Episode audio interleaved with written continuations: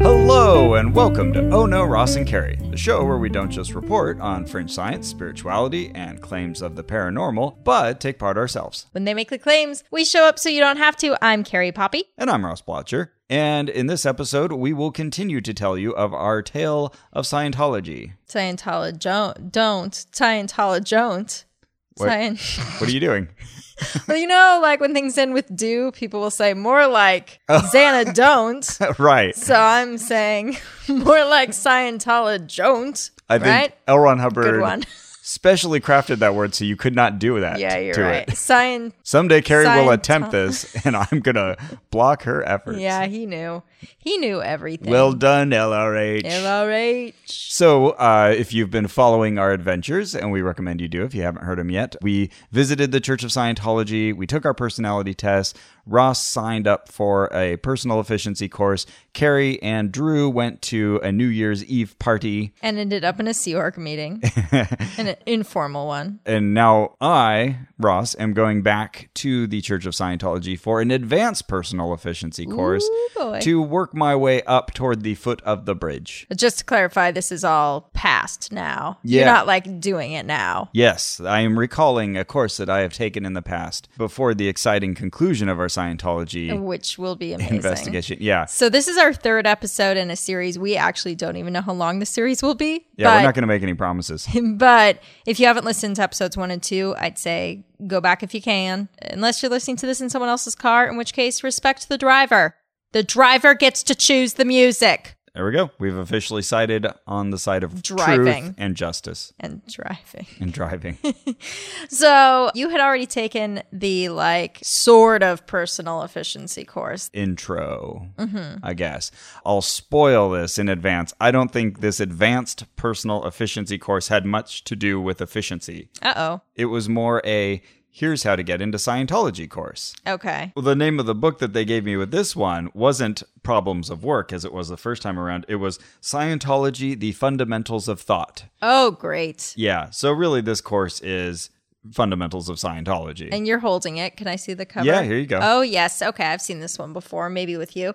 So the picture is a tree, gives kind of a tree of life vibe, but it's exploding out of like this rocky terrain. It's like, how did this tree get there and survive and thrive in this rocky terrain? And I have a feeling the tree will be a symbol for me. It's funny because I did ask later, like, well, what is the symbol of this tree? And he's like, oh, I guess it's just kind of life. Okay, cool. Well, So it's not that central, which actually, this will come up during our Dianetics investigation, but the cover illustration doesn't always directly relate to what they're teaching you. Yeah, and sometimes it's just plain confusing or looks like local Los Angeles billboards about syphilis. So I went back to the Church of Scientology one Sunday morning, equipped with More like sun don't. bearing my four receipts for having paid $100 for this course and book. Now let me note, it's pretty fun that a personal efficiency course would give you four receipts. Kind of inefficient, you might kind say. of uh, redundant. And then they had also given me, I've got a little ticket here, uh, kind of a Willy Wonka style ticket saying that I have paid for the advanced personal efficiency course, my $100 individual donation. And oh, it says here six hours.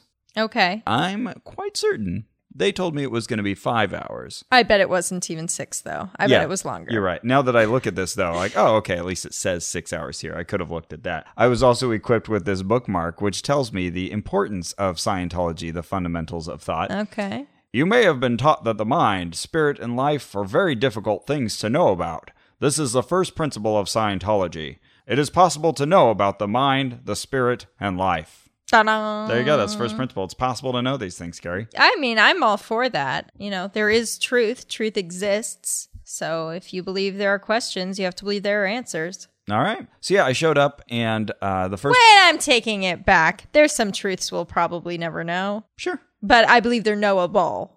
So yeah, okay, I kind of agree, I kind of don't. All right. All right, go on.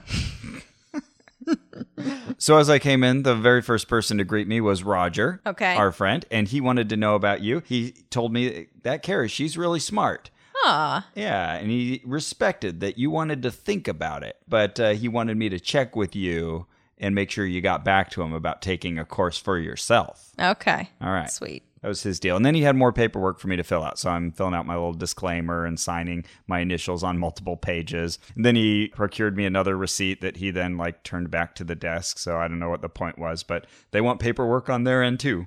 Sure. And I told him a joke and he totally didn't get it. Yeah, we'll learn repeatedly that Roger, while very sweet, uh, not so quick to understand jokes. Got a blank stare on that Yeah. one. So, uh, so then Ben came to pick me up. Uh, we've described him before. My buddy who taught me the the first class. I don't know if I'd mentioned, but he and I had developed a uh, a shared love of Star, Star Wars. Wars. Yeah. Yeah. the new movie had just come out like that weekend, and so we were busy talking about it. And he The did. Force Awakens? Is that Very what it's called? good. Yeah, look Episode at me. seven, The Force Somehow I Awakens. accidentally absorbed that. Impressive. well, you. all those billboards are paying off. uh, and so uh, we were comparing notes on that. He didn't like the film. Oh boy. And he's like, Well, I liked it, but I had a lot of problems with it. But for all of you worried out there, it turns out later he saw it a second time. He liked it much better. He said it oh, was great. thank God. Yeah. So phew. Now, just for people who are joining us for the first time, hello. I know nothing about Star Wars. This Yeah. is an ongoing problem in our friendship. yeah, pretty pretty much any like sci-fi property or fantasy Carrie knows nothing about. Unless we're talking about fantasy like Disney movies. Oh, then yeah. I got Okay. you covered. But the kind of like fantasy that's like Tolkien esque. yeah, not even like Oh, boy. Harry Potter, right? You don't know any. No, I, I, okay. I saw a little, I saw the first Harry Potter movie and I read a little bit of the first book, but I just was like, eh, this isn't for me. I, but I didn't feel like strongly. I was just like, meh. Then I tried to watch Lord of the Rings and I was like, I hate life. Chop off my foot. It would be more interesting. Like, I was just, whoo, boy. I'm glad we didn't have this conversation early on because you and I might have never been friends. Uh, but you know what I do love sci-fi wise is hard sci-fi. Like I like I like dystopia a lot. oh. You know, give me some Gattaca. Bring that up in here. Oh, nice. What about like The Martian? That's hard sci-fi. I haven't seen it yet. oh, okay. See, it it- and good? the book is great too. Okay. Yeah, absolutely. All right. All right. Glad we Well- had this. Well, Ben knows where it's at. Our classes, as we were asking questions, were filled with Star Wars references right and left, you know, because that's how we relate to each other. Sure. Just so you know, Wonderful. So I've spared you from that so far. friends you are. See, I know something. Awesome. I know it should be more like I'm giving you advice like uh friendship it is what is good. No, Oh, it's okay. No, I'm just impressed you're speaking in Yoda's inverted sentences. That's great. Ah, trying. All right, go on. All right, so so he invites me to uh, finally we get our classroom. Uh, it's another little kind of improvised class with a TV screen. I was looking at all these videos he's showing me for a while. I was like, why are they like so oddly stretched? Like there was this really weird camera thing happening.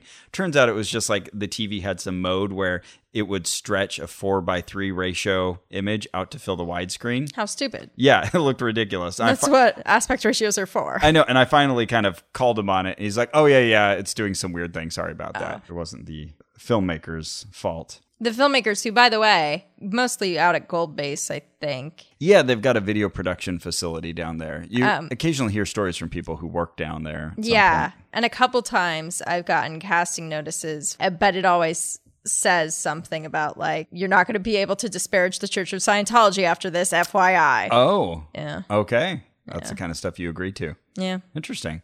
Uh, well, this class followed the format of the first one, where Ben would set up a series of definitions and you know, kind of pre-gauge the conversation, and then show me a video, and then we talk about that video, and I'd give examples and fill out papers, and so. He started out right from the beginning. He gave me a, an outline. There was a nice program that was going to show me all of the chapters we'd be covering. Uh, no glossary in this one. Whoa, hang on, hang on, hang on. I know. First of all, I don't know what the word glossary means. I need to look it up in this dictionary. He was going to define everything for me anyway. So Oh, Wow. I told him, don't sweat it. for anybody again if you if you're like what what are they talking about you need to listen to episodes one and two then you'll understand okay go on ross Yep, yep. So we define the words fundamentals, the basics of something. Summation, that's a summary. Forerunner. Uh, something which came before oh, very good. Spirit. What's that, Miss Smarty Pants? The essence of life, Yeah. the essence of a living being. Very good. Yeah, life force. Is it really possible to know the spirit? And so then he dramatically plays the video for me. So- yeah, we're gonna find Oh, out. very Is it good. possible? Uh, I'm the- guessing the answer is yes. It would be great though if it just ended in, eh, not really. Thank you for your time. the the video came up and uh, some really peppy new age music and i had a new voice this time Ooh. not the same voice we heard on the other videos this one kind of sounded like anthony hopkins Oh, do you think it was? no That would but be it sounded great. like someone doing a very good anthony hopkins impersonation Oh, okay. Clarice. yeah hello clarice um, oh, very good. thank you and uh, w- once again it, it's just funny to imagine these things being said in elron and elron hubbard's voice 'cause Yeah. Uh-huh. it's very different than anthony hopkins saying it very astutely Sure. But uh, yeah, it came in with some big, bold claims saying that this thin book, you just saw it, is a summation of 50,000 years of thinking men. Whoa, that's a lot of men, a lot of years. Their materials, capped by a quarter of a century of original research by L. Ron Hubbard, have brought the humanities, so long outdistanced by the hard sciences, to a state of equality, if not superiority, to physics, chemistry, and mathematics. My God, the cojones on this guy. No such knowledge has ever before existed, and no such results have ever before been attainable by man as those which can be reached by a study of this brief volume. It's, I mean, it's such self parody. It's like you'd make up a guy who's like, I am the smartest man in the world who's ever lived. And we'd be like, oh, ha ha ha, he didn't say that. No, he said that. This thin book, Carrie. How many pages is that? So this book, I mean, was well worth the one hundred dollars because, geez, It's all the knowledge in the world. Uh, how many pages? Let's see here. Last page, one hundred sixty-nine pages. Eh, Ew. Yeah, that's a pretty short tome. Mm-hmm. I read a book of dog poems that was about that long the other Well, day. well, this one is far more important. Uh, excuse me. Well, it's uh, it's capped uh, by a quarter of a century of original research by L. Ron Hubbard, No, fair enough. plus fifty thousand years of thinking men. right, got it, Okay, got it. Um, Thanks for driving that home. there's just amazing quotes. I, I read the book. I read it over the Christmas break after uh, taking this class, and uh, just the the hubris, the things that he says. The humanities of the past were full of opinions. Scientology is full of facts that work. And then, in past dissertations on the subject of the mind and philosophies of life, there was a great deal of speculation and very little actual proof. Therefore, these philosophies were creations, and one philosopher was at work outcreating another philosopher. All right, Yeah, sure. so yeah, all these other people they just make stuff up. right, But me, this is it's full of facts. and and he's the first and only one. Yeah, he's got Yeah. the whole truth and nothing but it. So they start with the definition of Scientology because it's always important to define Scientology. So did you know, Carrie, that it comes from "skio," which is Latin for knowing, and Greek logos, which is the study of. Uh huh. It's a it's a system of organized axioms resolving problems of the spirit, life, and thought developed through the applications of the methodology of the exact sciences to the humanities by L. Ron Hubbard. Oh my god! I never realized how many clauses are in that. That's ridiculous. Uh, so Ben asked me if I've ever wondered about the mind. You were like, Yeah. nope. No, no, no. Actually, never really occurred to me to Mm-hmm. Can we wonder skip this about part? that. and the spirit, uh, yeah, sure. So kind of tried to let Ben know where I was coming from. Which is what? Uh, a materialist understanding of the mind is what the brain does. Okay. essentially. Got it. But he asked me, "Well, what would you say to learning more about these subjects?" And, oh, oh, that's why I'm here. Yeah, Sure, right. By all means. You really don't need to keep selling me. Now, now, you may ask yourself, what does this have to do with efficiency? Yeah. So yeah. So far, nothing. Yeah. Okay. So, uh, so now we're getting ready to talk about uh, the cycle of action again. I was like, oh, great, we've already gone over the cycle of action. This seems inefficient. yeah, which is cycle of action is start, change, stop, and then the cycle of action of life, as you may recall, we had you stick a pin in it, is creation, survival, destruction. Okay. So we learned that. Okay. So the first word that he defines for me is apparency. What do you think? Have you heard that one Okay. before? No, I mean I've heard the word apparent, so I'm gonna I'm gonna assume that it's the quality of being obvious. Well, it's something that appears to be true. And ah. And I okay. said, I said to Ben, you know, because that should be a Oh wait, so was it appearancy or apparent? Apparency. Yeah, no, that should be obviousness. Yeah, well, yeah. No, Ross, so far this is sounding very inefficient. And so I'm going to, uh, this What will do you be got? my contribution. Every time I hear something that sounds inefficient, I'm going to play my slide whistle. All right. Okay, cool. I appreciate that contribution. Uh, so, example, I love his example. There are camps that consider mental issues are an imbalance of chemicals in your brain. That's an apparency. It might seem that way, but it's not. Why, why do they have to do this? They like treat you like you're like five until you just get into this state of just like nodding where you're just like, yeah, okay, I don't know where you're going at this, That's but the frustrating sure. thing. There's always the setup, and the setup happens before you know where and it's it's, so going. long that you're just bored into being like, yes, okay, I agree with all of your definitions. Fine. I realized as I was going over my notes, like Carrie would have so hated these classes. I believe it. yeah, because it, it's kind of insulting, especially some of the words that you define. Yeah. Uh, so then we learn a postulate, something that you decide to be true. Okay. Yeah. I'll decide that that's true. We'll Oh, Fine. keep that one uh, up. But as a piece of life advice, I give that a. Fair enough. And I asked him, how's that different from the stable datum you already taught us about, which is like, you know, something that you hold to be true that kind of gets you started. You have to decide that one thing is true and then that Oh, right. define everything else in terms of it. And he said, oh, well, not every stable datum is a postulate. and Not every postulate is a stable datum. Oh, great. It's like a square rectangle situation. So I asked him, all right, well, give me an example of a stable datum that's not a postulate. And to his credit, he immediately responded with, your parents, because you don't choose them. Oh, all right. All right. Yeah. Fair enough. Yeah. So, all right. He gets passed on that one. Um, did I tell you about my stable datum? No, what's your my stable one datum? stable datum. So my dad loves to tell the story about how when I was in third grade, I came home like really upset one day, and it was because I couldn't figure out what the fundamental assumption of the universe was. Wait, what? Yeah. Okay. So Third grade? Yeah, so I guess I was really upset. I kind of remember being at school, but I don't remember and thinking these thoughts, but I don't remember coming home and saying them. The story goes, I came home and I was like, I was just thinking all day, and I was thinking that like everything that we think has to be based on something, some other thought, and so there has to be one original thought, and I think it's gravity.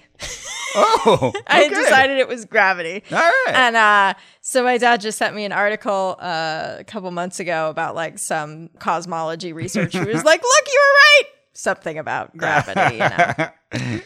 That's cute. Anyway, he that's sends my you lots stable of articles, datum. doesn't he? Oh my god, so many articles. That's hilarious. Sometimes he will print them off the internet and then mail them to me because he doesn't know how to use links. Aw, Yeah, that's adorable. cute. All right, how would you define counter? counter. Okay, a few ways. One, two. That's one yeah, some- counter. something- yeah, okay, like the count. Ah, ah, right, ah. right. Number two, uh, place that's often messy next to your sink. Sure. Number three, against or in opposition to. Hey, that's the one we're going with for this class. It's against something to counter create, like a, Sure. like a kid drawing with crayon all over your freshly painted wall. Oh, okay. So that's a counter creation for you, but not for them. Right, right, yeah. Or dating someone other than your wife was the other example he gave me. okay. So, all of this setup was to teach us the real cycle of action because the one that we learned in the last class, creation, survival, destruction, is an apparency. Oh, bo- well, boy, it's a good thing you came back. I know I would have gone away thinking that the true. you would have got away with an MU. yeah, exactly. I mean, listen, if, if, if Some- that's how their class is set up, then yeah, someone would have asked me, like, what is the cycle of action of life? And I would have been like, oh, creation, survival, destruction. I'd be Yeah. like, that's an apparency. And like it's like a cardinal sin in the Scientology church to leave people with a misunderstanding. That's a big right deal. and i went back to the previous book to see like did i misread something like di- Uh-huh. did, he say then like this appears to be true Or- Uh-huh. no it was just very straightforward like here's what it is wow. so it's just very upsetting for me you gave me false information in the first class so then he teaches me what the real cycle of action is Which You're- now you can't trust him. i know i know right so here's ready for this the Yeah. news the the real cycle of action of life is create Okay. create, create, create. What? That's number two. Okay. I'd like to predict number three. Oh, okay. I had such a hard time not laughing when I saw create, create, create. Yeah. All right, number three is create, counter create, Oh. Fourth is no creation. Okay. And then fifth is nothingness. Okay, sure. it's important that we got this clear. But I asked him, like, all right, are you going to like pull another one on me again? Is this for real? Right. And he's like, no, no, this is basic. Uh huh. All right. Okay. But already I'm feeling a little, baited and switched. yeah, Yeah. totally. so, I, you- and you so know I this hope is you all have this clear now. I doubt it. This is interesting because while we cannot at all verify or deny this because we didn't get this far, a lot of people report about leaving the church when they get far up in it because they learned they were like misled about central tenants until they were in these like massive uh, OT levels, these Yeah. really far up OT And this levels. is a theme. I ran into this a few times, I Mm-hmm. think even in this course, where like I learned something I'd learned before was not the full picture. That's so crazy. It's really annoying. That I mean, that feels for me kind of unique to Scientology. I haven't run into that in any of our other groups where they're like, "We deliberately taught you the wrong thing." Well, the funny thing is, I would almost say that Aleister Crowley did that kind of thing. Oh yeah, no, you're right. And L. Ron Hubbard has a very special connection to OTO, Yes. which we'll talk about later. Yes, Uh, so I think maybe it kind of came that from could there. be. That's really interesting. But in- yeah, what a mind fuck. Oh, that's it's a really it's it's frustrating. thing. gaslighting. It's like actively gaslighting your new members. I think it's setting it up so that like what you say can even override what you've told them before. Right. And then they get some like special like excitement of like, oh well, now I know this new thing. right. Yeah. I. Yeah. But why not just withhold? I mean, this is like such a, a, a horrible thing to say, but why not just withhold some information? Like, that's at least Right. better than like lying about it. I could see Tony Alamo doing this too, as well. It seems like his followers Yeah. had to deal with that kind of bait and switch mentality as well. There's definitely a lot of people who, like, early in the development of their religion will say one thing and then change their mind until they contradict themselves, but they usually won't, like, actually say, I lied to you the first time. Yeah. That's crazy. Anyway, go on. On page 24, I underlined this. He defines reality, he writes it out as an equation. Reality equals the way things appear equals reality is an apparency. What? what? First of all, Hmm. the very idea of an apparency would mean you really can't use an equal sign at all. oh, fair point. And second of all, that made no sense. So uh so yeah, I'm I'm a little pissed already. Like okay. Yeah. You were lying to me. So uh yeah, so he gives examples of this new cycle. So you cr- the the whole idea was to take destruction out of the matrix so that there's no longer Ah, because for some reason I guess there there must be some point in Scientology in which you can't have destruction, okay. I guess. So you Uh, Sure. can uh, create, which is to start something. Create, create, create is to continue creating something Great. and so I sit through countless examples of like, so you, you know, you create a job, you find something that you need to do, and then you do that job every day, and that's create, create, creating, and then Okay. Why isn't that just cre- active creation? no, because you already did that. That was the first thing. Right. Now, now you continue to create, but if you Oh, stop I know, creating. but why those words? Sure. If you stop creating, that's no creation. It's not destruction, it's just no creation. yeah, okay. And in the middle there, you have the create counter create, and that's like when you create counters to some other creation. So Right. like you graffiti a wall or date Right. someone other than your wife. Now you're creating against something else that has been created. uh-huh. And W- uh, and they're not saying that's good or bad. It just is, right? Mm-hmm. Because like if you create like a, a company that's a competitor to another company, that's not inherently bad. Right. No, no. Okay. Yeah. And and then there's finally nothingness. And at some point, I, I can't remember if it was a video or a book or something, but it was saying that like all of these stages involve creation. I was like, well, what about the one that's called no creation? Yeah. So- uh-huh. Yeah. Ah, no answer. my okay. my cool. consistency seeking mind was getting really annoyed. oh at this Point. boy, which you know I get real annoyed by. Yes. Yeah, Man. exactly. I think both of us are high consistency seekers. Mm-hmm. I would say you even more than me, but this was getting on my nerves. So, uh, so yeah, we get all these examples. Especially in an efficiency course. exactly. so, um, you know, if you cease creating a wall, it stops existing for you.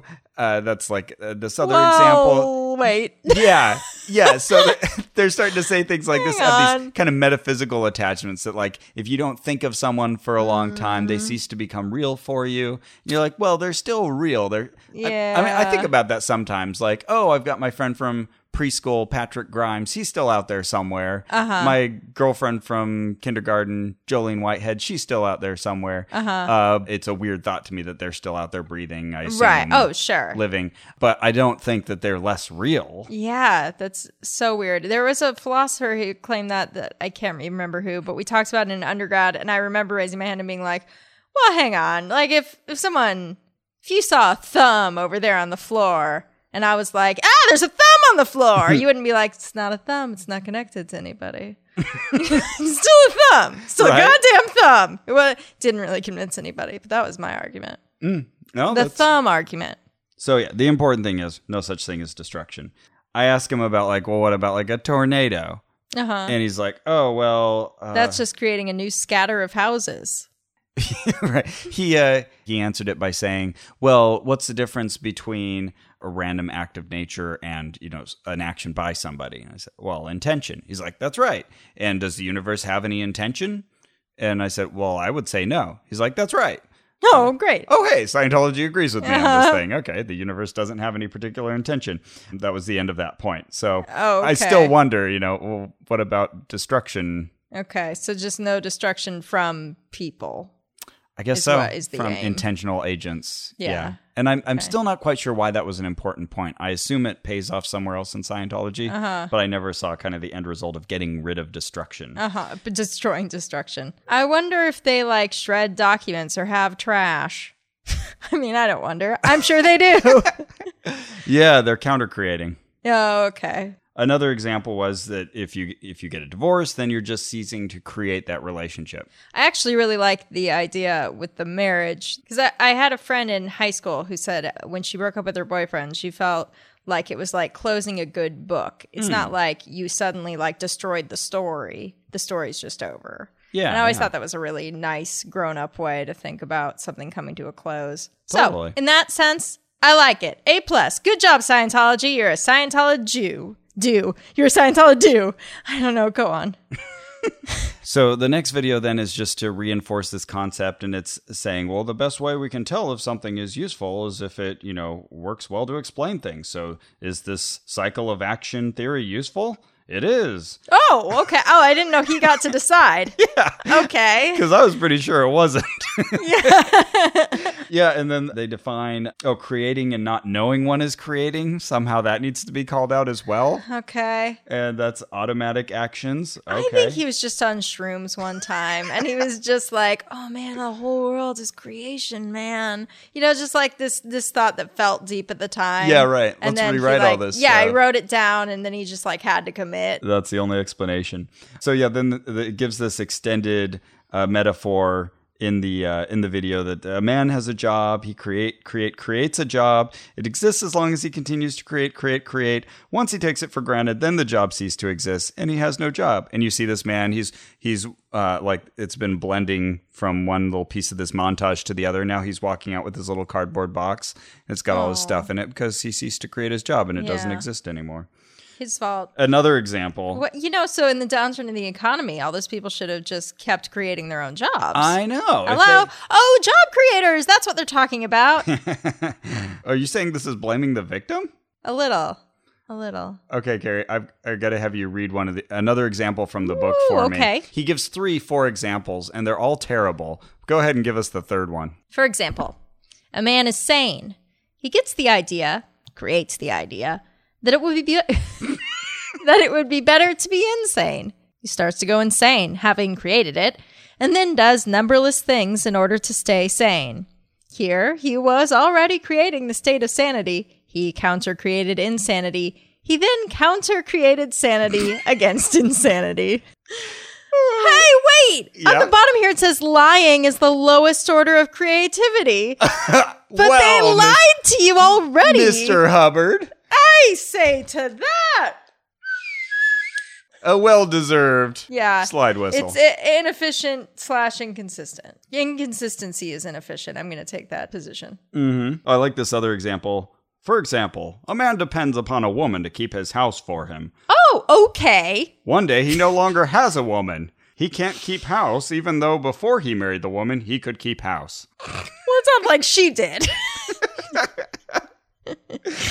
oh my god. Oh, can you imagine being married to L. Ron Hubbard? Oh, from what I heard, that was a Yeah, pretty, pretty bad ugly. situation to be in. We'll talk about that. yeah. Yeah, anytime he starts a sentence with, for example, you know you're in for Mm-hmm. Yeah. something loony. Worst examples ever. Yeah, and they're so removed from society. His ideas are like like learning Spanish, you know, they're like Mark has an orange. You know, you're like it's like nothing from actual real life. right. A man has a wife. The wife doesn't clean the house. You know, it's just A man no longer has a wife. yeah. What? Devoid of any sort of human touch. he clarifies then at this point that uh, you know we're talking about creation, but it's all about human creation and not uh, Right. not a supreme being. Okay. uh, not the subject at this point. So then I have an exercise where I have to write one thing that I'm creating that I want to stop creating, Oh, and then write one thing that I've stopped creating that I want to continue creating. Okay. So I do that. There were, I think, nine exercises in this particular course. Okay. So uh, every now and then we stop to, you know, write these uh, very obvious things, examples from my own life that they can put in my folder. You're not going to tell us what you wanted to create and, and stop creating? You know, I can't even remember now what I wrote Oh. on there. Um, Church of Scientology does. yeah, they have it. They know. Mm-hmm. You can ask them. Uh, so for the next video, we had to learn the word assumption. Okay. So you would think that's like yeah, w- w- what you kind of guess as a placeholder. I would Yeah, assume. but it means taking on something as your own. Oh, well, that's true like the too. assumption like of a assuming new an role. identity. Yeah. Uh-huh. All right. It's a Okay. little. Yeah. Yeah. Uh, definition two. exactly. It's like not the first thing that comes to mind. So it still kind of forces the brain to go into this process of like, okay, here's what's being said. Uh-huh. Now let's stop and go somewhere else and figure out what it actually means. Let's plug that back in. Right, right. Okay, now let's reevaluate the sentence. Uh, All of Yeah. it slows down your mental process. It does. This all just feels like subtly and very slowly sort of beating you into this receptive position where everything they Yes. said you just kind of have to nod along with. Yeah, because even though they're taking time to define things, you're still being fed this at a pace that, yeah, doesn't allow you to really, truly absorb it. Right. Or just, I mean, your boredom gets the best of you and you're like, sure, that. Uh huh. Right. All right. What's next? yeah. How how how much longer? And so uh, so I kind of stopped him there and I said, "Oh, hold on. This l- use of language almost strikes me as counter-creative." Huh? how do you like Very that? good. And so he said, "Well, you need slang, jargon, and technical uses." And he said that there's 700 to 800 specialized words in Scientology. Which I thought was Okay. interesting. So then he said, Well, L. Ron Hubbard was unbelievably literate. I mean, they counted his vocabulary, and it was far more than most English They professors. counted his vocabulary. What? They did it. They counted his What? vocabulary, and oh, what? it was it was far more than English professors, which I'm sure they also counted. What? You're not supposed to call them on those This is statistics. Uh, insane. Makes a sane man insane. So, did Ben actually say these things to you, Oh, or are yeah. you reading these? Oh, Oh, my yeah. God, poor Ben. Come on, Ben. So he encouraged me. Okay, well, it's just at the beginning. You're going to learn all this nomenclature, and then you'll just take right off because you'll understand all the all, all the language of Scientology. And he said we're super sensitive to that. That's why we take time to define everything. So I said, yeah, uh, but because it's so intentional, I, I was kind of wondering what's the thought process here. It, like it feels intentional that he's kind of redefining words for us, especially because it comes from one person. Usually in a field of knowledge, it comes from many people acting independently over time. And Uh-huh. here, here you have one guy who's just like, I'm going to redefine all these words for you. Right. And if you have to keep defining everything, it means that you're teaching him properly. You're not teaching in a language that the listener is understanding. That's for you, the teacher, to sort of. Yeah. fix. Yeah. Or like the context should somehow carry the message. I mean, yeah, defining terms makes sense at some point, but yeah, to de- Yeah, yes. But I mean, like, if someone has to constantly do that and look up such basic words, like, you're not expressing yourself very well. And every yeah, twenty minutes we're stopping to learn three new words. right. It's just yeah, it's not. Uh, it's not Uh, good you might teaching. call it inefficient. So next we learn. we go straight into learning. Oh, that's right. So we already learned assumption, and next we learn permeate disposition. Oh, disposition. You'd think of as like someone's countenance or Oh, something. yes. Uh huh. Uh, but no, it's the act of arranging or placing people or things, like the disposition of furniture in the room. Oh, I've never really heard it that way. but Yeah, I mean, I, okay. I looked it up. I guess it's legit, but again, it's Okay, like definition right. number three, and then clarify, which I love. They define clarify oh, good. to make something less confused, and we learned the the meaning of the word. ver- Even that is such like an awkward wording to make something less confused. yeah, in fact, uh, I think Marla Brucker of our firewalking investigation would tell us not to use the word confused there in defining Ah, right. clarity. Yes. Yeah. To say increase understanding. Exactly. Something like that. Take that, L. Ron Hubbard. Yeah. And then we learned the meaning of the word virtue. Uh, so the next video was about the three conditions of existence. And let me tell you, Carrie, these were the, I think, most frustrating concepts I encountered in all of Scientology. Oh wow. Okay, here we go. And, and they sound so simple because it's three things be, do, have. God. Okay. I just see the look Great. on Carrie's face. you look so upset when I start saying have. It's just like I just already know I'm in for like uh, something useless. Something so useless. No, you totally are. And, and like this one frustrated me so much because like they gave examples for I swear a half hour we spent on, Oh. and they they refer to it as beingness, doingness, and, havingness. Havingness, sure. Countless also, examples. it sounds so much like some bad art you'd buy at Target. Oh Be yeah, in, in I, all Be, italics. do, Be do have. yeah. One's kind of cursive and one's Right. like bold. Do right.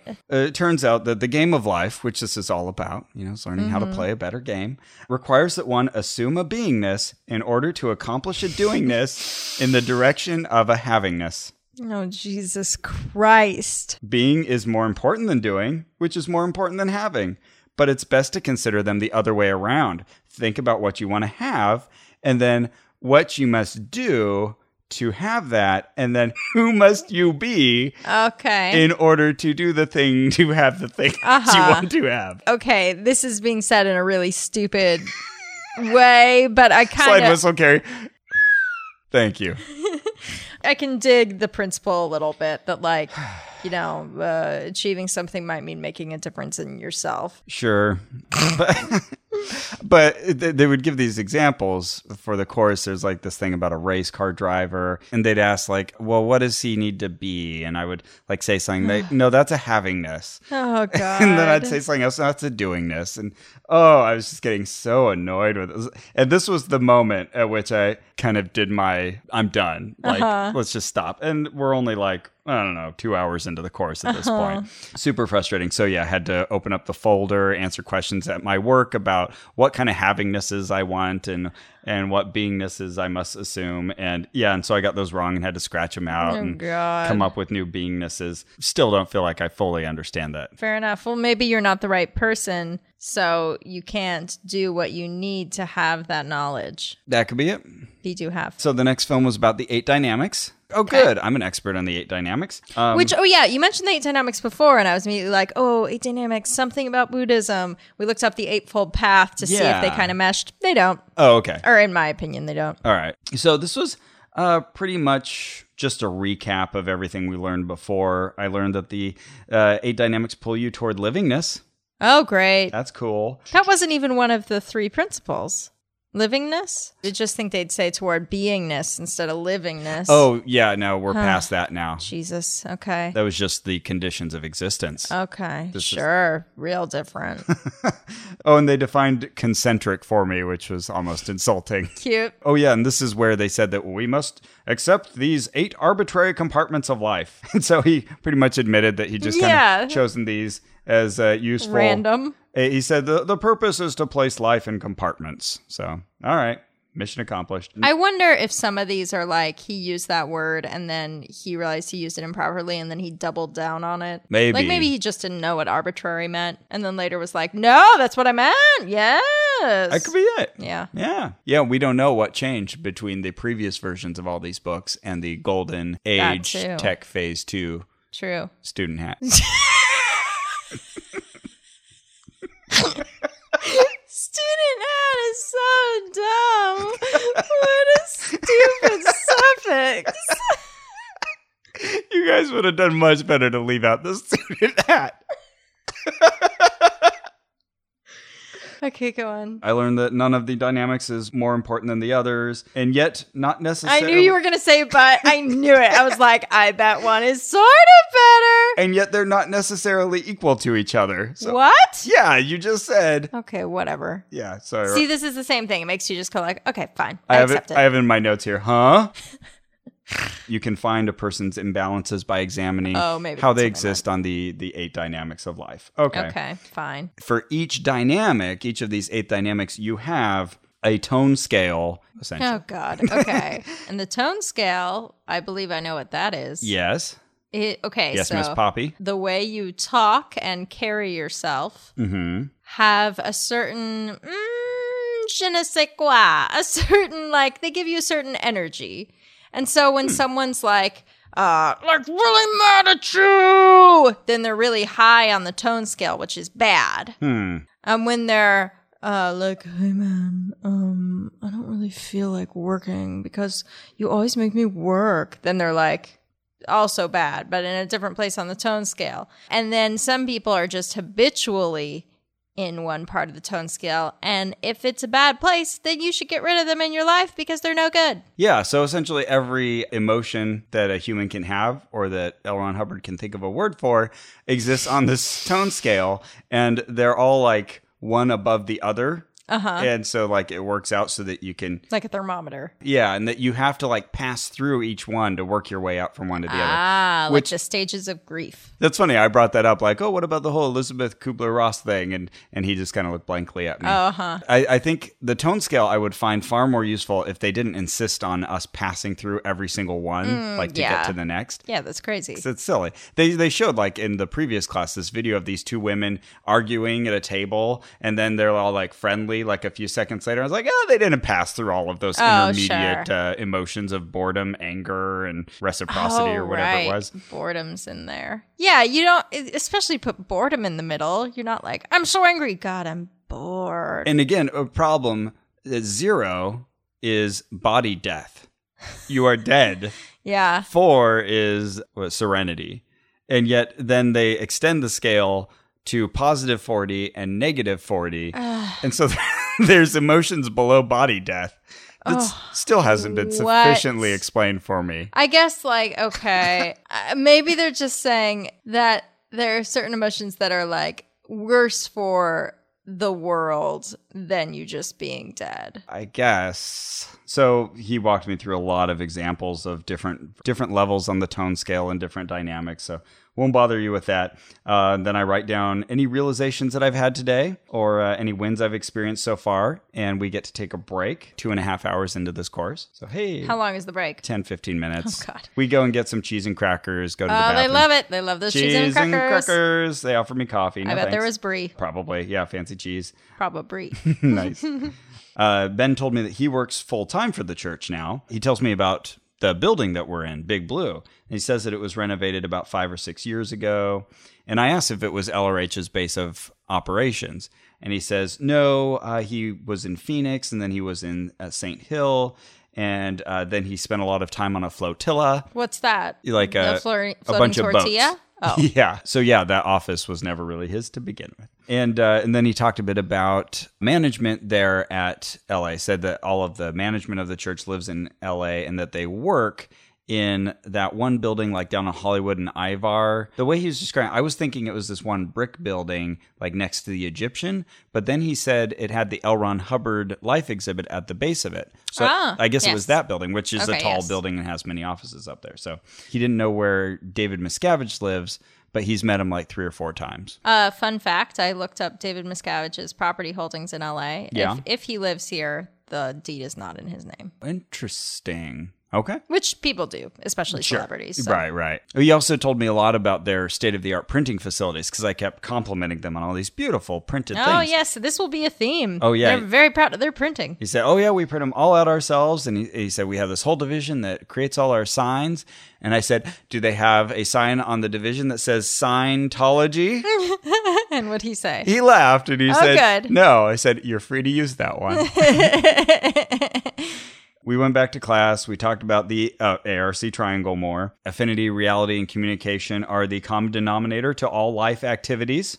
Sure. And we, Fine. we define common denominator just in case I got lost Oh there. my god. Did you have to define common and denominator or just the whole phrase? common is a 42 year old rapper who's still got a very popular career in the United States.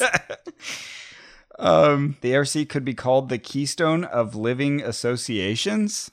I wrote that in my notes. What? That was said. I have no idea what that means. Uh, Keystone. which of- is, they define the highest stone in an arch. At least give the like the y- y- the analogy version. Oh my god. I don't know what Okay. that was all But about. what was it? The keystone. the keystone of living associations. Fine. Oh, like the associations between living things, maybe. Yeah. Okay. And so having the ARC, yeah, it kind of makes sense, is what Yeah. holds it all together. Sure. Is that true? Doubt it. is but- that the best way to say it? No. No.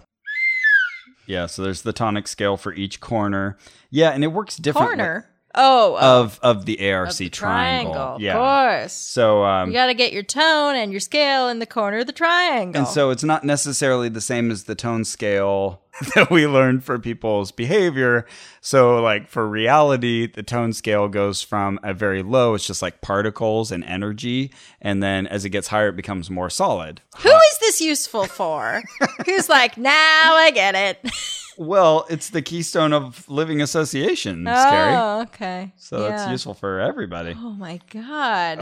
Uh, oh yeah, there was this little segue on communication there, uh, talking about the C in ARC. There must be an intention to send a message, okay. and there must be an intention to receive it for communication to actually happen. okay. Fair. And my mind immediately starts thinking of all these counterexamples. So I'm like, oh, well, what if like someone intercepts a message? They overhear you. You know, you weren't uh-huh. you weren't intending for them to hear you. And, they weren't necessarily even intending to hear it. Yeah, what if you cracked the Enigma code? They were definitely not intending for you to Uh-huh. hear it. He's like, well, you had an intention to receive it, didn't you? As if he just made a even- good point. But also sometimes not even that. Like you I've had that experience where like I'm trying to talk to you, but the people in the next booth it's just like my brain keeps registering what they're saying, Oh, even yeah. though I don't want to hear it. Right. They don't want me to hear it. You don't no one there wants me to hear it, but my brain is still just locked into that conversation. That happens all the time. Guess maybe then they would fault you as a poor intender to receive. I don't know. Oh Jesus. I Okay. don't know. This leads me to, as I was reading the book, a basic definition of communication is cause, distance, effect. What? and I wrote in the notes, barf. it just really not- upset me. Why do you need to say that? not basic and not a definition. What does that accomplish, L. Ron Hubbard? Nothing. Nothing.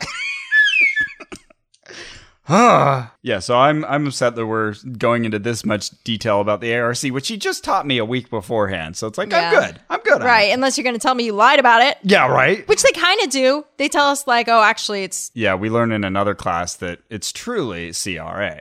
At this point, someone tried to break into the class or use the room or whatever, and, and he got pretty upset with them. He's like, We have this room for a few more hours. You should go check with a PSS. And I really want to know now what a PSS is. oh, I'm sure we could look it up. You guess while I look. PSS, I found a reference Okay, to the- vice president of PSS. the Practical Structure Systems. Good idea. I don't know. I keep finding all these things that look like a school. I give up. The main importance of the whole tone scale thing is that if someone is at a different level than you, especially if they're a lower level, you need to talk to them at their level. Um, Uh-huh. oh, okay. yeah. So, yeah, So wait, so if they're like super angry, you should act super angry. just be aware that that's what they're dealing with and try to speak to them as you would an angry person. Oh. So you don't necessarily have to get down to their level, but, you know, talk to them in ways that aren't going to provoke their anger even Uh-huh. more. So, you know, that's, Okay. That's fine. So I asked Ben, uh, does this get used in Scientology as like, uh, you know, hey, you're being uh, 2.3 or something like that? I was like, because that would get kind of annoying, wouldn't it? He said, like, ah, not so much, but sometimes we'll like call someone out if they're like a 2.0 or, Sure. yeah, which is antagonism. Yeah.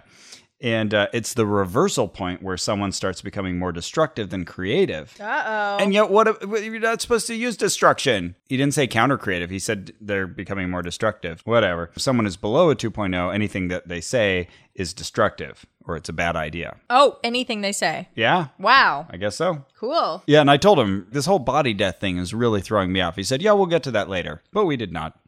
Not in that class. Maybe he just meant like you will get to your bodily death later.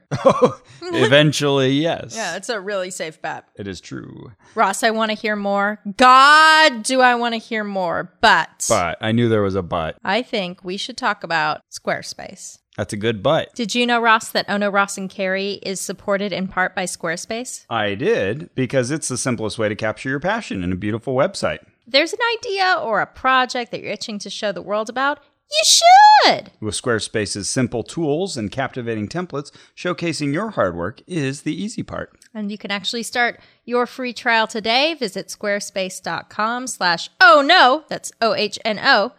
You should. Squarespace. Squarespace. Every square space is a rectangle space, but not every rectangle space is a square space. That's true, just as every Squarespace is a quadrilateral space. True. We've used Squarespace for a long time. We have. When we started the show five years ago, I remember feeling like pretty overwhelmed by the thought of starting our own website, and it's pretty easy to use. Yeah, it's the kind of thing where you can, you know, just throw on what you need and it'll, it'll look nice and professional without Yeah. you having to do a ton of work. And if you want to put the work into it, then you can take it to that next level, do any kind of scripting you want. So it's a powerful platform. You should. Squarespace. Squarespace. So next, Ben was ready to lead me into you know, the main metaphor of this course, which is that life is a game. Oh, okay. It's, it's not like a game. It is a game. Yeah, life is like a box of Okay. chocolates. Life is a game. I'm not being hyperbolic here. That immediately makes me feel like I'm being manipulated by someone. Yeah. Like if someone feels like life is a game,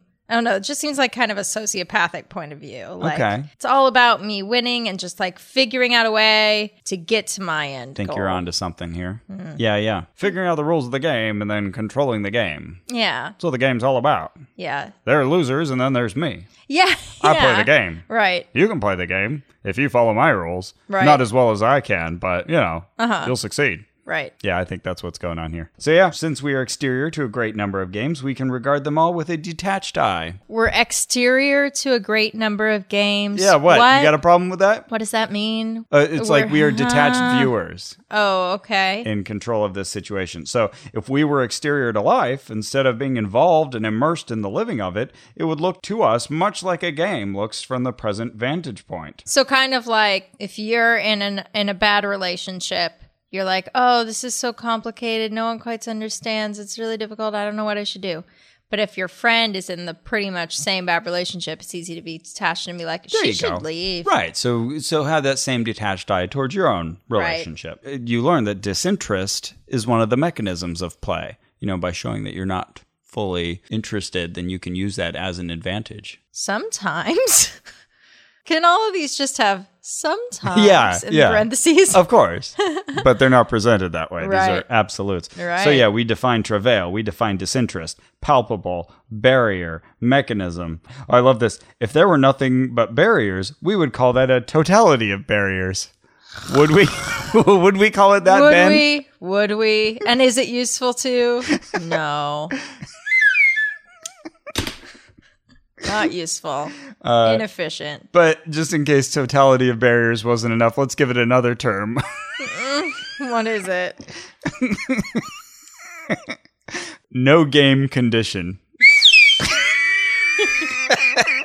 It's- What? I love it when like he like throws you off with an unnecessary redefinition of something, and then he gives it another term, Why? which could also be called uh, I don't oh know. my god! I don't he's know. Such a crazy person.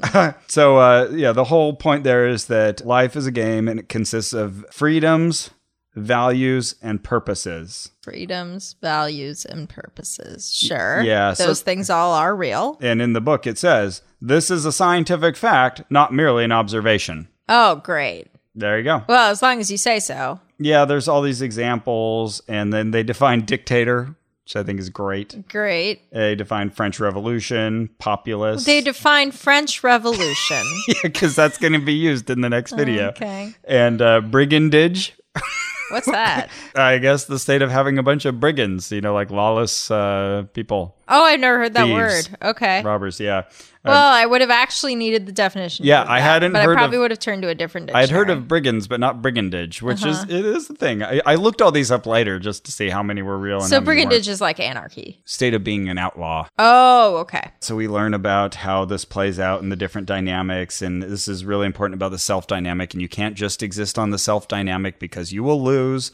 And so we call this if somebody only operates in the self dynamic, like he does. Uh huh. the first dynamic. We call that the only one. There's this video that's an example of this woman. She's uh, like s- storming and she's on her phone and she walks to the front of the coffee line, and cuts in front of everybody else, and then she like gets all mean with the uh, barista. And this is an example of her existing solely on the first dynamic. And that's and then it says you know on the screen the only one. And uh, and then he gives it another term, selfish determinism. Why not? That would have been a lot more useful. Okay. Oh, wait. No, no, it is not because there's two new terms. Carrie's getting her slide whistle ready. So there's two new terms that we learned. There's a principle in Scientology called pandeterminism. So this can this can be defined as playing multiple sides Sure, at once. pan, uh-huh. Okay, but then there's self-determinism where you only play your side. Oh, it so deserves the slide whistle because I got confused. Yeah, give it two slide whistles. Absolutely. As I'm watching this video, they're giving these examples of pan-determinism and self-determinism, and I'm like, "Well, wait, but self-determinism is bad, but I'm Right. confusing that with selfish determinism. That's different Oh, God. self-determinism." it made me so mad.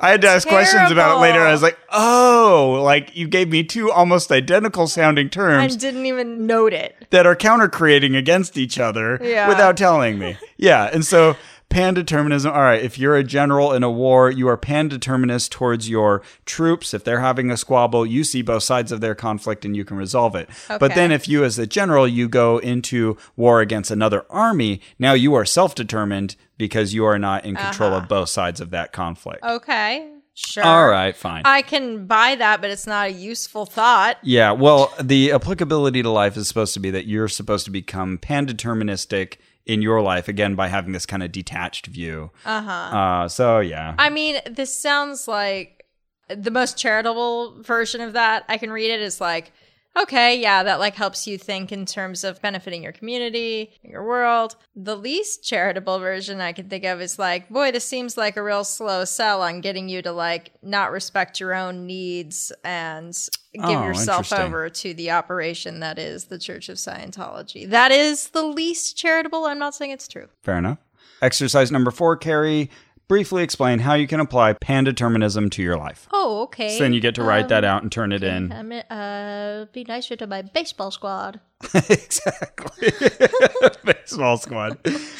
All right, so then we learn about counterposed.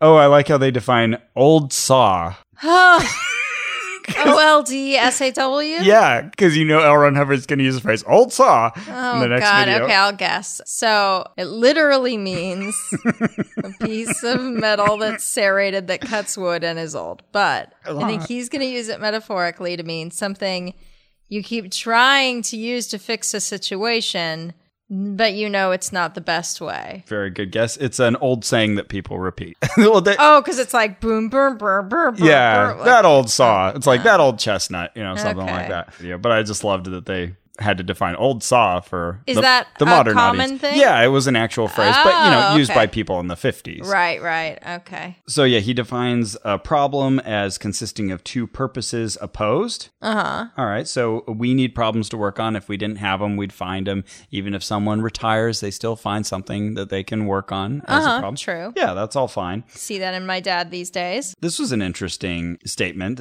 Life has no purpose other than the purpose you create. Oh, great. Yeah, yeah, that's fine. Yeah. Uh, Again, I found myself just surprisingly agreeing with Scientology on something. yeah. And then wondering, like, how much they actually follow this.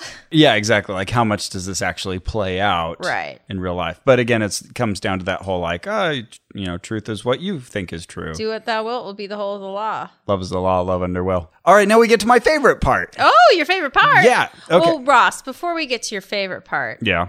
which I want to hear about, I think we should talk about our favorite part of the year. oh, well, that would be the maximum fun drive. Uh, yeah, it would. That's coming up real soon, isn't it? I hope so. God, I hope so. I spend about 50 weeks a year in mourning that it's not Max Fun Drive. That's understandable. but two weeks a year, Ross, it comes around like the sun in that Ray Bradbury story. where The Uh-huh. sun comes once a year. the sun for me is Max Fun Drive. I think I watched like the short film version of that because you sent me a link. Yeah. That was good. But I've noticed that the 2016 Max Fun Drive is just around the corner. Well, why don't you join us then for the best two weeks in podcasting? Show your support for Ono Ross and Carrie and Maximum Fun. We're going to have maybe my favorite part of our Scientology investigation Easy. will be featured on Max Fun Week. We're also going to have amazing exclusive gifts for new and upgrading members. So we'll tell you all about it, but you're going to be excited. Um, Yeah. it all kicks off March 14th and runs for over two weeks. So we'll be releasing an episode during that time frame, another episode. So mark your calendar and you can find out more at maximumfun.org. Comedy and culture. Artist owned, listener, Listener supported. So I'm now five hours into the class, and I've gone through my cycle of actions, part one and two, my conditions of existence, the eight dynamics, the ARC triangle, the reason why, part one, part two, and part three. But now we're ready to get to chapter seven dash one. The parts of man. Oh, okay. Ben tells me, first of all, that one of the greatest discoveries of Scientology Here we has, go. has been the isolation, handling, and description of the human spirit. Handling. Handling, handling. Okay. Sure, yeah. Well, you got to handle this thing, right? That's how you control things. You handle them. Uh, sure. Because it means so many things to so many people, the spirit, we have given it a new word, Thetan. Thetan. Yeah. Got it. I remember sitting there just thinking, wow, you're busting out Thetan already. Yeah. Like somehow I thought you've got to be in Scientology a lot longer before you get to hear about Mm-hmm. or at Thetans. least like feel in it. You're just like taking a introductory courses. yeah, and not even like this is the introduction to Scientology. You're taking like a class in like not procrastinating. Right. Yeah, yeah, exactly. Like you expect to be learning things to help you at work or you know s- Time management. strategies, right? And now you're learning about the Thetans. Scientology's word for the soul, the spirit. For someone who's never heard that word before, what, how would you describe it? Yeah. Um, so it's T H E T A N. I know a lot of people say Thetan, and I clarified with him it's Thetan. That's Oh, how they thank say God. it. Okay. Like uh, someone saying Satan, but with a lisp. Oh, right. Okay. and um, and it comes from theta, the Greek letter of the alphabet, which he told me means thought or spirit, and I am skeptical of that because it's a letter in the Greek alphabet. Does it by itself mean thought or spirit? Oh, well, I mean, like, Well, I, I think he was uh, alluding to the fact that L. Ron Hubbard would refer to various things with Greek letters when he's creating Ah, could Dianetics. very well be. This also feels like kind of an Aleister Crowley holdover. He did love his Greek and- letters. Yeah. So I'm guessing this might be something that came from OTO. And Yeah, Thelema. so I learned that a Thetan has no location in space. And he kept saying he has no location in space. He has no energy. Oh, He has no wavelength. And so I clarified, like, oh, are they male? He's like, no, no, they're genderless. But oh, okay. so it was just easier than saying it. Though I did learn in Fundamentals of Thought, page 76,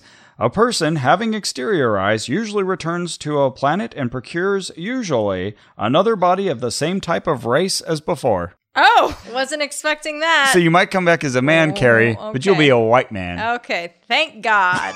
what a weird thing to know. also, I mean, as the races mix and race becomes like a less and less defined thing, how Right. Mm. does this work? No, that doesn't make any sense. What, whatever. And Yeah, like where? What about all the like Neanderthal? Where do they go? Yeah, where are those? well, that's a question. Did they even have Thetans to begin with? Maybe Oh, not. Maybe not. Yeah. Maybe that's what their downfall. the Thetans have no mass, no time or location in space, unless the Thetan he postulates that he does. what? That's what I said. Okay, so that is the only way that a Thetan can manifest itself for physical properties is that it postulates that it is so. So let's say you've exteriorized, which means died, right? No, it means Uh. you've you've moved outside of your body. That's right. We've used this term, but uh, haven't defined it yet. So yeah, it, to the look Carrie is giving me. Don't give me that look. I Well, didn't come up with How it. is that different from dying? Uh, it's like uh, an out of body experience. You can leave your body but still control it. So th- this is one of the important things that we learn is that a thetan can control the body from an exteriorized position, just like you should play a game. Okay. Uh, What? Our- What is happening? exteriorizing does not cause death or mental derangement, Carrie. I am so confused. Oh. L. Ron Okay, Hubbard said it. But your Thetan is you, right? Yes. Yes. Now it's this like it's like my concept of a soul. Yeah. Mm, Right. Oh, Okay. this is very and a very important point. You have a body. Yes. You Thank are a thetan. Right. Okay. Sure. Let's get that clear. The body is but a vessel. But your eternal thetan Uh-huh. that has existed for all time immemorial Uh-huh. has existed in other bodies, we would assume, Uh-huh. uh, but it has postulated itself into time and space to control your body.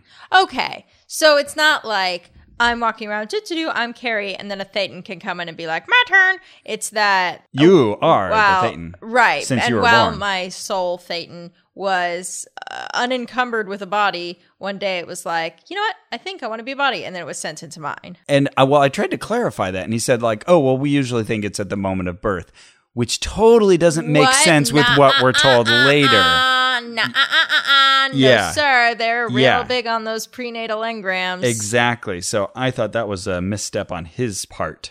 Although I guess the engrams they said are in the cells, so I guess they could just be in the body before the. I guess.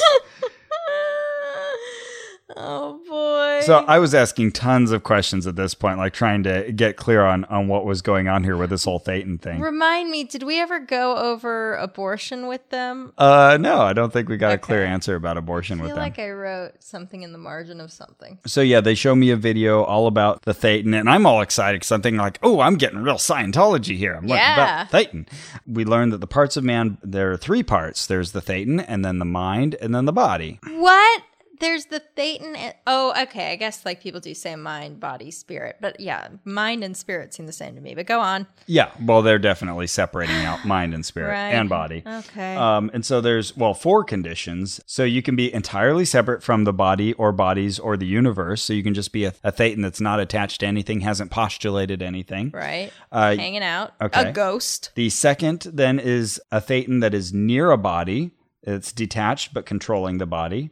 The third, s- Oh, like a demon. Okay. no, no, that like you if you've exteriorized. Oh, right. Okay. and the, Is the- exteriorizing good? Do you want to do yes, it? yeah, Okay. exteriorizing is a good thing. Do you want to be like permanently exteriorized? Is Yeah, that the goal. Okay. Yeah, that's like the ideal situation to be kind of controlling yourself from afar because then Right. you're detached and Right. you're. No, he actually says in the book. One of the many goals of processing in Scientology is to exteriorize, since it has been discovered that he is happier and more capable when so situated. All right. Fine. this isn't the first time he said this sort of thing just in the time we've been quoting him but he constantly says like it has been discovered or you know it has been shown that it- Right, it, has been right. demonstrated in this passive voice and never with any citation or Right. reference and you know you're not getting that And often just in complete opposition to established science. right in scientology it has been discovered that mental energy is simply a finer higher level part higher level physical energy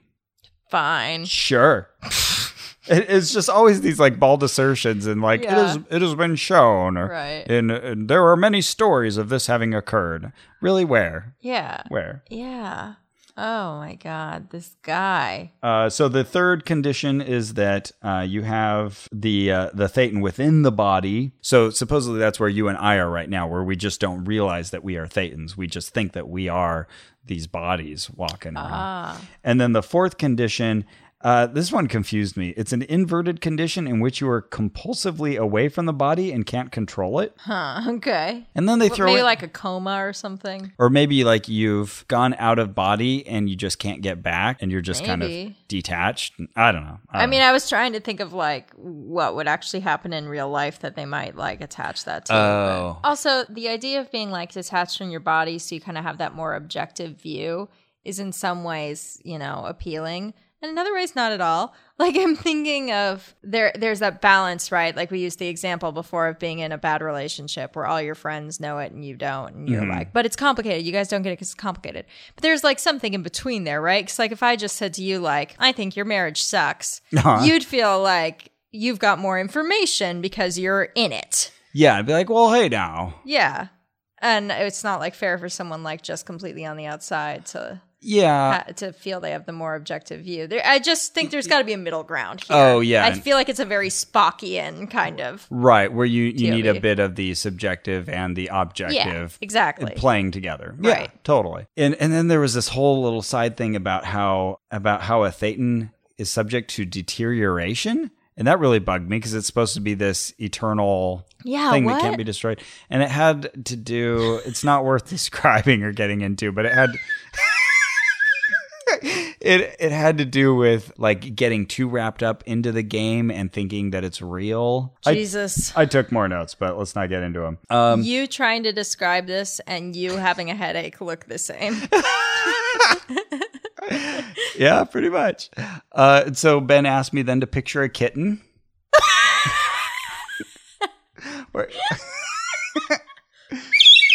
All right, are you picturing a kitten, Yeah. listeners and Carrie? Yeah. So, well, who's doing that? Who's picturing the kitten? Okay, I want to say I am, but that's wrong. Well, who's I? My Thetan? Yeah, okay, it's a thetan. Oh, okay. So, Well, that was easier than I thought. yeah, that's your thetan, and it's a mental image picture that you've created of a kitten. And You've seen kittens before, and that exists within your analytical mind.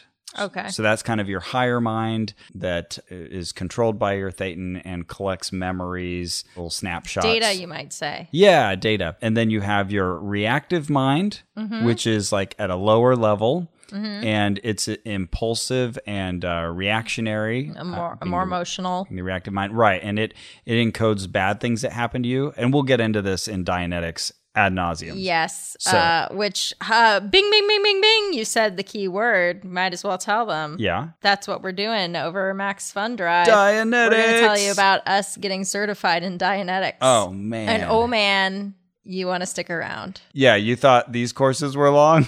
Oh my God.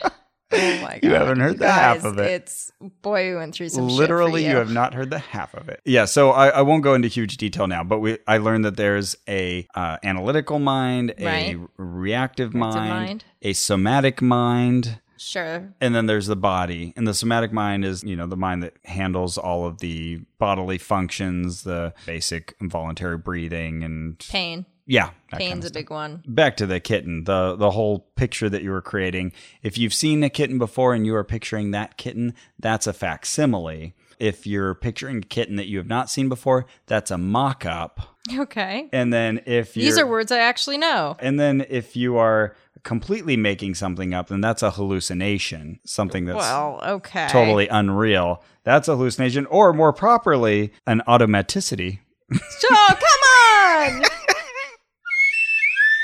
so there An you go. automaticity? Yeah, that's another word for hallucination. More properly, it's an Why? automaticity. More properly, Did they Carrie. define that? no, it's just Oh, more. come on. It's just more properly. So automaticity. So automatic itty. What? Ugh. Ugh. Don't question it. Yeah. No, I'm. I'm in. It's too late to question. At this point, I had all these questions about a thetan and what it can do. So I said, "Well, can it inhabit two bodies at the same time?" He's like, "Well, theoretically, but I doubt that's usual or normal." Then I asked, "Like, well, when you die, do you go directly into a new life, or is there like some intermediary period where you're doing something?" Mm-hmm. Like defending your life with Albert Brooks. you ever seen that? no, I haven't. Oh, it's so good. Yeah? Uh, You should see it. Okay, cool. But yeah, he says, well, without getting super technical, the generality is that you go find a new body. But sometimes there's in between life activity, but we'll get to that in the future. It's not important. it's not important. Yeah. Heaven's not important. Not for now. Uh, and I asked, well, what about LRH? Is he coming back? And Ben said, uh, not that I've heard of. Oh. So again, dun- that's where I get a different answer than I think we've heard elsewhere. I asked, like, is there like a goal, like in Buddhism, to eventually remove yourself from the cycle of life and death? And uh, he said, well, practically speaking, that's all a ways down the road. I'm not even that far yet in my Scientology study, so Oh wow. yeah. So he's like, I don't know. That's that's all very interesting, but I don't know. And then I asked, well, then is there like a way to do past life regression? He said, yes. And then he like answers that by saying, LRH was in the Explorers Club. And I was like, okay, where are we going with this? what? is this uh, prestigious group in New York, apparently, where these explorers would get together. And so he would go to different places around the world, and then he would have these past life regressions, and he would send out a team to go confirm something he said, like, if you go. Find the, this town and then go find a church. You'll find a secret entrance on this side. Others would check on these descriptions, and every time it checked out. Oh, great. Except sometimes they had to come back and say, We didn't see it. And then he'd say, Oh, well, the town was actually 50 miles east. And then they would go do it. What? Oh my god. This is the example he gave me of, you know, very good proof of past life regression. awful. I did ask, Can multiple Thetans live inside of one body? Uh-huh. And he said, I guess theoretically, but I don't think that's like a, a really common thing. Which again, I think Scientology later on would teach you differently. Uh-huh. Yeah, I think that's right. Uh, it was interesting to hear his answer that that didn't sound familiar to him, or he didn't want to tell me about it for whatever. and what reason. about conjoined twins? Well, that's a good question. I wish I had thought to ask him that. You know how I like to come at people with uh, atypical physical conditions and make them make them Absolutely. deal with them with their strange philosophies. Good for you. And I love this. He says, well, when I'm trying to kind of get to the, the base of this whole mind body disparity thing, he asked me, Well, how do you raise your hand? I say, Well, with my brain. He s- God. okay, this is all right. Worst. Uh, You're gonna hate this. He said, I said, well, I, you know, use my brain. Signals from my brain go to my hand. He said, well, a dead body has a brain too. So what's the difference? So much. So much is the difference. Yeah, and it's one of those questions like the answer to it is so, so, complicated. yeah, it's and and it's just such an ignorant statement. Right. It's like, well, where do I even start with this? Right. And for him, that was like a little victory. Like, aha, Right. That's like when Roger and I were talking, and he was like, Oh, so some scientists just got together and decided that if you sleep more, you can think better. And exactly. I- It's I like, end whoa, up whoa, being like, whoa. Well, no. th- okay, they got together and they. Uh, they Do I had a have group to of 90 explain people the and they scientific method put for them you? in three groups. Okay, so the first group. Yeah, I mean, Oh, and then another favorite moment is that he was then telling me that uh, Thetan has the ability to control things in the environment because if it can control a body, then why not? You know, like that g- glass on the table. And I was like, oh, well, can people do that in Scientology? He's like, well, theoretically, yes. I was like, well. But actually, has that been done? He said, "Oh well, there's this one course where like you actually do like move an object with your mind, and it's like a, a matchstick floating in water, so it's a very subtle thing." what? no. And then Bad. the second half Bad. the second half of the sentence was even better because he's he said but for some reason they don't offer that course anymore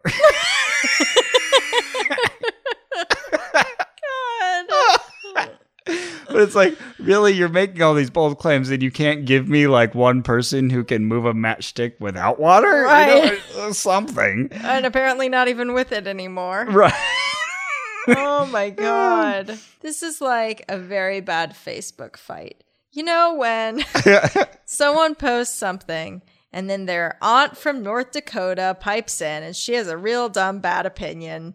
And then you're like, "Ah, I don't think that's true. Here's a study to counter your point." And then she's like, I don't like that. So here's another point, and just keeps moving the goalposts. But she's never checking her sources, and it just gets you having to check the sources every single second, and you're doing all of the work. oh it's my cousin from idaho See, Scientology is your cousin from Idaho. that's Mm-hmm. a very astute point gary poppy Thank you. So uh, he let me ask him a lot of obscure stuff. What were Thetans doing before there were bodies to inhabit? They were creating shit. Oh, So, did yeah- he use the yes word? Yeah, he did. Oh, good for him. And uh, so there's tons more material on this in LRH's lectures. And he said, I'm not trying to withhold any of it because it's like higher level or anything. Just we have a limited time. And this is where I respect, like, oh, he wants to move on with his course. Good Yeah. for you. Thank God. So we move on. And then he said to me, I don't mean this as an insult. You're a very well adjusted human being. I said, doesn't sound like an insult. he continued, but as a Thetan, you're in bad shape. Oh, okay. The level you're living at is so much lower than you could be at. It's like an ant not knowing that you could be a man. Why is it always the ant? Why are we always picking on those goddamn ants? Because they're tiny, but not so tiny. tiny. that we can't see them. Uh-huh. Yeah, no, I know why. You're right. You're right. Uh, I said, Well, can you then point to people who are living these maximal lives that you speak of? Uh-huh. Wondering if he's going to mention Tom Cruise or something, but like, really, are there people in Scientology who are just living such wonderful lives that Uh-huh. I really should emulate? Because, you know, my life's pretty good. He's saying, Oh, well, I'm not saying you can't be successful if you're not a Scientologist, but you can just move to such a higher level. You could be so much more creative So than you he are didn't now. give you an example. He did. He Ah. gave me the example of Grant Cardone, Who's that? who is a great sales guy, and he got even better when he became a Scientologist. And so I quickly looked him up. He's like a motivational speaker, and I guess he earns millions. And he's got slick back hair, like uh, Tom Chris- Cruise and Magnolia? yeah, or Christian Bale in American Psycho. Oh, yeah, yeah. Uh, and so uh, Gross. he looks like a real. I, I don't know. I, I don't know anything else about him except that I'm sure he could be a perfectly nice guy. Nothing Ugh. nothing against Grant Cardone, but that was his example of like the uh, the realized human that I could be if I just became a Scientologist.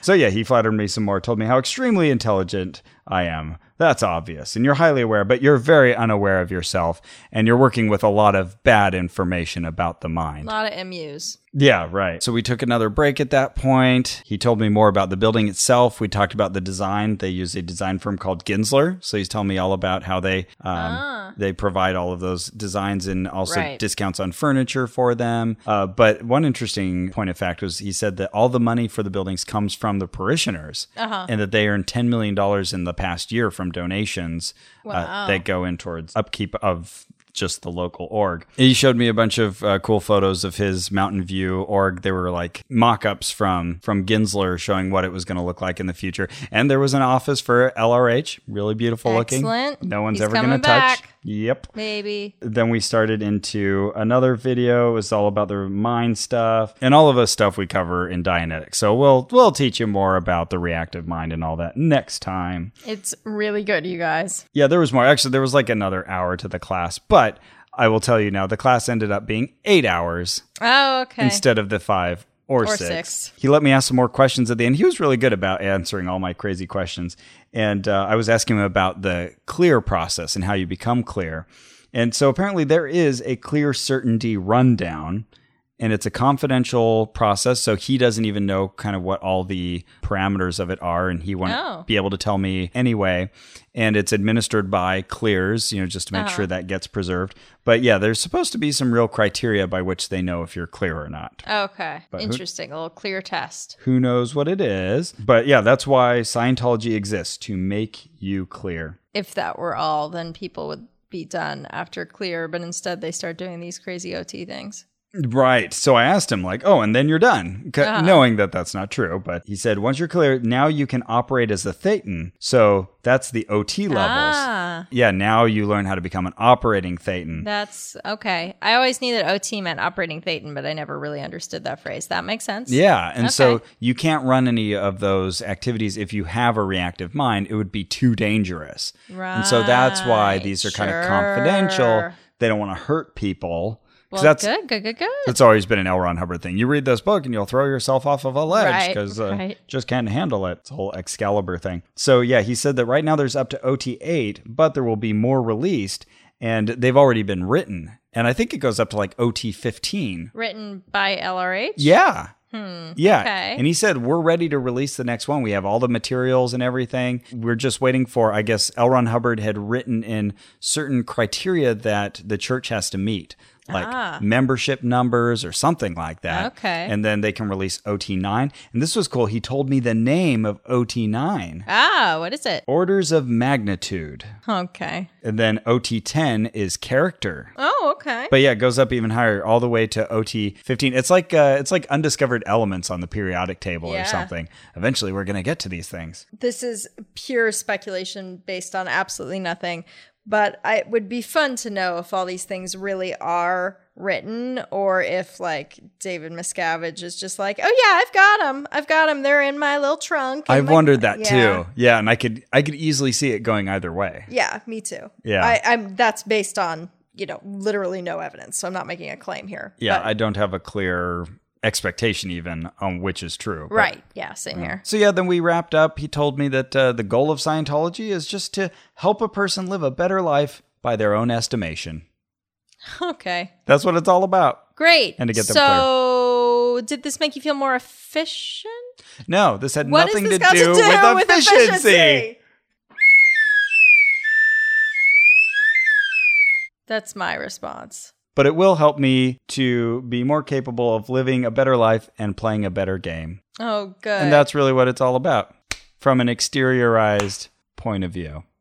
so may or may not be good, in my opinion. Yeah, so then I wrote out my exercise nine, then I wrote out my wins and success form, and then I got to leave. Which they make you fill out. They're just like, write down your successes. uh huh. It's just presented to you, just like as a given that you have them. right. Then, of course, there's no like, write down any problems that you had or things that could have been better. It's so weird how they do it too. Like they're like, write down your successes, and you're like, okay, and you you're expecting it to be sort of not quite anonymous, but like you're not going to look at this right now. And then they always look at it right They then. read and it then in front what- of you and then you're comment on it. Oh, okay. Yeah. So, So then after the how first objective one- are you going to be or how Right. honest are After you going the to first be? one, you know that game, and then you just start like, yeah. You play a better game. but then that also means that all the forms they're collecting are going to have more and more complementary things, which gets them more, you know, material to Right. promote. So, yeah, then I was taken out and pitched on more further courses that I could do in the future. and uh, we'll tell you about all of those other more expensive options uh, next time. So, were you the only person in the class the whole time? Oh yeah, this was another just me and Ben Wonderful. for eight hours. The little um, cheese and cracker break. Oh, I got an apple at one point. That was nice. So, uh, I was really hungry by the end of it, and I I did get like irritable, like Uh-huh. in kind of the middle of the class during the whole be do have thing. Uh-huh. I remember, like I was Yeah. like, okay, I need to get control over myself because I was feeling like oh, upset. Uh huh. Yeah, that's annoying. it is annoying. um, our other things that we're going to jump to in the next few episodes kind of depart from this a little bit. They're not just going to be classes, although the Dianetics one is class based. Mm-hmm. But yeah, look forward to some new, even weirder adventures. And also, speaking of weird adventures, yeah. anyone who hasn't heard our firewalking episode, what you doing, pal? What you doing? Oh man. Uh, It's so fun. this was one of the most painful experiences of my adult life. yeah. and I learned a few things doing a firewalk Yep, that me I did not too. know before. Yeah, it's a it's a really good episode and it's for donors only. So, if you haven't become a member at Maximum Fun, uh, you can go to maximumfun.org forward slash donate. And as much as I hate to say it, you might want to wait until Max Fun Week Sure. because There's you'll get some, extra cool things as well. Yeah, absolutely. So come March 14th, we'll be in Max Fun Drive and you'll be able to get, yeah, real cool presents for either joining or for upgrading. And these are only for recurring donors. So Right. if you go Monthly in and e- you- donations. Exactly. So if you go in and you give a one time donation, awesome. Thank you so much. But it won't get you access to our premium content. So go in, even if you give five bucks a month, it still gets you the premium content. And that's not just ours, that's every show on the network. yep, yep, yep. Well, Ross, I guess that's it for our show. Our theme music is written by Brian Keith Dalton. Our producer and co editor is Ian Kramer. Find us on the web at MaximumFun.org and like us on Facebook at Facebook.com forward slash ONRAC, O N R A C. You can find lots of pictures there and links we post and interact with us. True dat. Head over to Facebook. Another great way that you can help us is to go on iTunes and leave us a positive review. You just say, hey, hey, I like the show. Thumbs up. Keep it going. And that's good for us. or wherever your podcasts are collected, leave us a positive review there. Tell your friends. And remember, For example, a man has a bad leg. He's trying to get well. He seeks then to create a good leg. The result is to wipe out the original good leg, since that is the creation he is taking over and exposing with his efforts to get well. He wants a good leg. The trouble with him is the counter creation of a bad leg. And the test is factual. Have him create, by a certain Scientology process, bad legs until the counter creation of bad legs is wiped out. I don't know what the fuck that means. so dumb.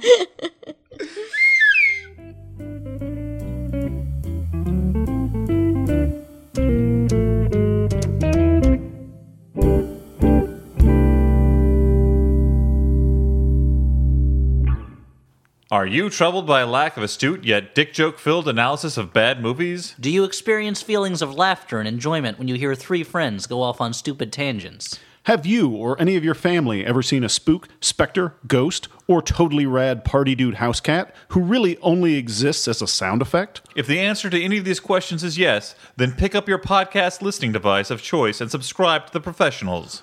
The Flop House. Our award winning and usually only a little drunk staff is on call 24 hours a day to serve all your bad movie podcast needs. The, The Flop House. Flophouse. We're ready to make you laugh in public so that other people look at you funny. Hit it! I'm pretty sure we don't have the rights to this song.